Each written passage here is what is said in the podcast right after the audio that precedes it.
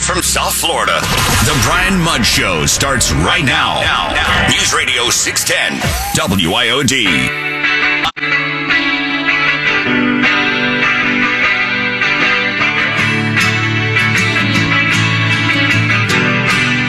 The yeas are 219. The nays are 206. The resolution is adopted. Things are tight in the House these days, right? Uh, that was the vote on the Senate's passage of the debt ceiling, which gets them to December 3rd in Congress. So there will be more showdowns and finger pointing over the debt ceiling sooner rather than later. But of course, in the meantime, the questions remain about the George Costanza inspired human funds, money for people, the uh, attempt of the the greenish new deal uh, in addition to whatever might come of the bipartisan deal from the Senate that also sits in the House. And for some analysis on this, we are joined by Jonathan Bydlak, director of the governance program at R Street. They always have excellent insights. And Jonathan, as I understand it, you're saying it's spending, not the debt ceiling. That's the problem. Yeah, that's that's right, and uh, and thanks for having me. You know, I, I think the easiest way to, to to think about this is just you know imagine an analogy. I mean, you you charge a whole bunch on your credit card, and then you decide that you're not going to pay it.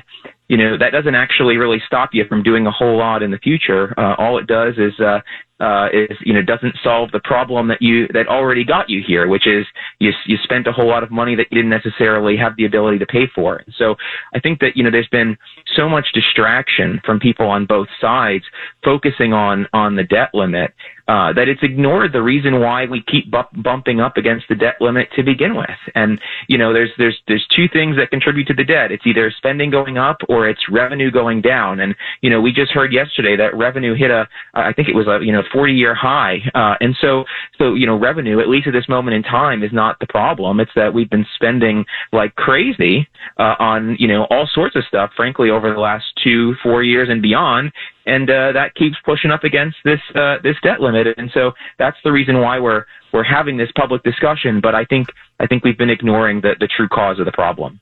Yeah, Jonathan. It's uh, interesting you you mentioned what you, you just referenced, and in part you reminded me. Was, I think it was last week, if not, it was the week before. But I did an analysis adjusted for inflation on the most expensive legislate pieces of legislation in, in American history. The New Deal was no longer even in the top five. All of the top five most expensive uh, pieces of legislation have happened since 2009. All of them. I mean, so a lot of people have said, you know, people complain about debt. They have for decades, uh, and nothing's really happened and it hasn't been a problem. Well, what we're doing is definitely different than what we used to do. Yeah, I mean, you know, no one knows, of course, you know, how much debt is too much. And there are arguments to be made that, you know, the United States is in a unique scenario. Obviously, we, we still function as the world's reserve currency. We still have an incredibly productive workforce, the most productive workforce in the, in the world. And so, you know, obviously you're able to sustain that, but, uh, at least to a, to a degree. But, you know, as, as you know debt creeps up as a share of GDP, which is you know really as a share of our wealth, um, presumably you get closer and closer to whatever that point may be, and and that's that's what we really don't know. And I think the other the other point that's missed here is that you know it, it's not just about the debt either. I mean, you know, I think a lot of people view when we talk about the debt as this problem down the road that we have to deal with, which, you know, I find ironic. First of all, we, we talk a lot about climate change, rightfully so, and, and yet, uh, you know, we recognize that there are sort of, you know, to, to tackle that problem, you may have to go and think about that, you know, today. But when it comes to the debt, there are a lot of people that sort of turn the other way and don't want to actually think about, you know, the, the fact that you may require some solutions today. But, but other, the other point here again is that, you know, to the degree that we're spending a lot, um, that's still money that's coming out of the economy today, right? We're taking money out of the private sector, which, you know, not all the time, but like usually is more, you know, a little bit more productive than, than the public sector. Um, and we're putting it into, into, you know, things may not necessarily be as productive. And so there are, there are real costs, you know, we're, we're seeing obviously inflation pressures as well. So there's all these different ways in which the actions that we're taking today have very real impacts on, on, you know, Americans right here and now. This isn't just a problem that, you know, is, is something that we have to worry about down the road, you know, the proverbial, you know, proverbial kids and grandkids, uh, as I think it's often talked about. You're being generous in your comparison. Most companies would be bankrupt if they operated as efficiently as governments. Um, if we uh, t- take a look at uh, your your analogy, I think you it was a good one with the credit card. So most people, because the the debt feels like this existential thing that just kind of hangs out there and and whatever. Uh, but from a point of understanding, you know, people, a lot of people, most people will deal with debt at some point in their lives, and a lot of people have trouble with it. And people understand that, yeah, I can I can keep a balance on my credit card, and I can have debt, uh, you know, car loan or mortgage, and things will work as long as I can make the minimal monthly payments. As long as I can mm-hmm. keep this whole thing going, it it works. But they know that the day when they no longer can even hit the minimums to pay all those bills, now I've got a problem. And some of the more recent analysis with all the spending that you're talking about that, that we're engaged in is the stuff starts to hit the fan uh, sooner rather than later. And really now, you know, within the next decade in many cases.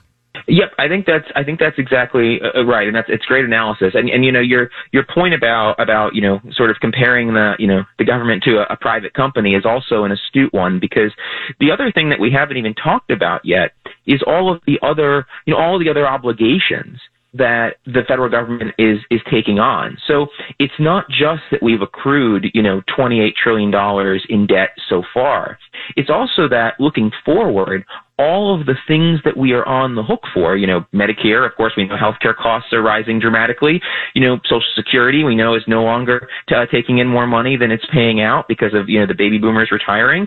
Uh, and so, and you, and then you, you, you consider things like, you know, who knows what, you know, future wars there might be or other, other things of that nature. And so, so, you know, if you are a company, you have to show, of course, all of those obligations on your books. It's not just about, you know, your, your balance sheet right now. It's, it's about, you know, what do those flows look like in the future?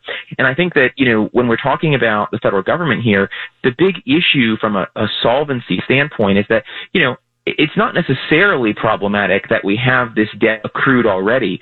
What makes it particularly dangerous or at least concerning is that, you know, we have, we have a, a picture looking forward that looks much, much worse and does not put us on a trajectory toward resolving the debt that we've already accumulated. And so, you know, there's, I mean, you're right. There's no, there's no problem per se with taking on debt so long as it's for, you know, reasonably productive purposes. I mean, I think we all acknowledge that there are, there are things things that the federal government is maybe uniquely suited to do, national defense, for example, being the most common example. Um, but but the question is, you know, is that what we're actually using this funding for, and and how does how does the spending that we're engaging in now really compare with this this fuller picture? And when you look at that fuller picture looking forward, I mean, you're talking now well over a hundred trillion dollars of additional unfunded, you know, commitments uh, uh, in the future, and so uh, that is why the picture gets so much more uh, troubling. It's you know we're, we're not putting ourselves on a on a path to resolving the problem that that exists, and and we're just making it worse. So, Jonathan, um, both in terms of inflation and the longer term debt problems with which you're speaking, let's say that even a, a scaled down version of the human infrastructure thing passes along with the the bipartisan deal. So now you're talking about trillions more, you know, that's that's expended out there. What would the outlook be at that point? It's a really good question, and that's of course I suppose if I if I knew the uh, if I knew the answer for sure to that, you know, I might be running my own my own hedge fund. But uh, you know, I, I I think I mean I, I think we don't know, right? I mean, there's this open question right now about you know is the inflation that we're seeing something that is potentially permanent or long lasting, or is it something that's transitory that just reflects, you know, kind of the, the slowdown that we've experienced over the last year and a half, largely driven by the pandemic?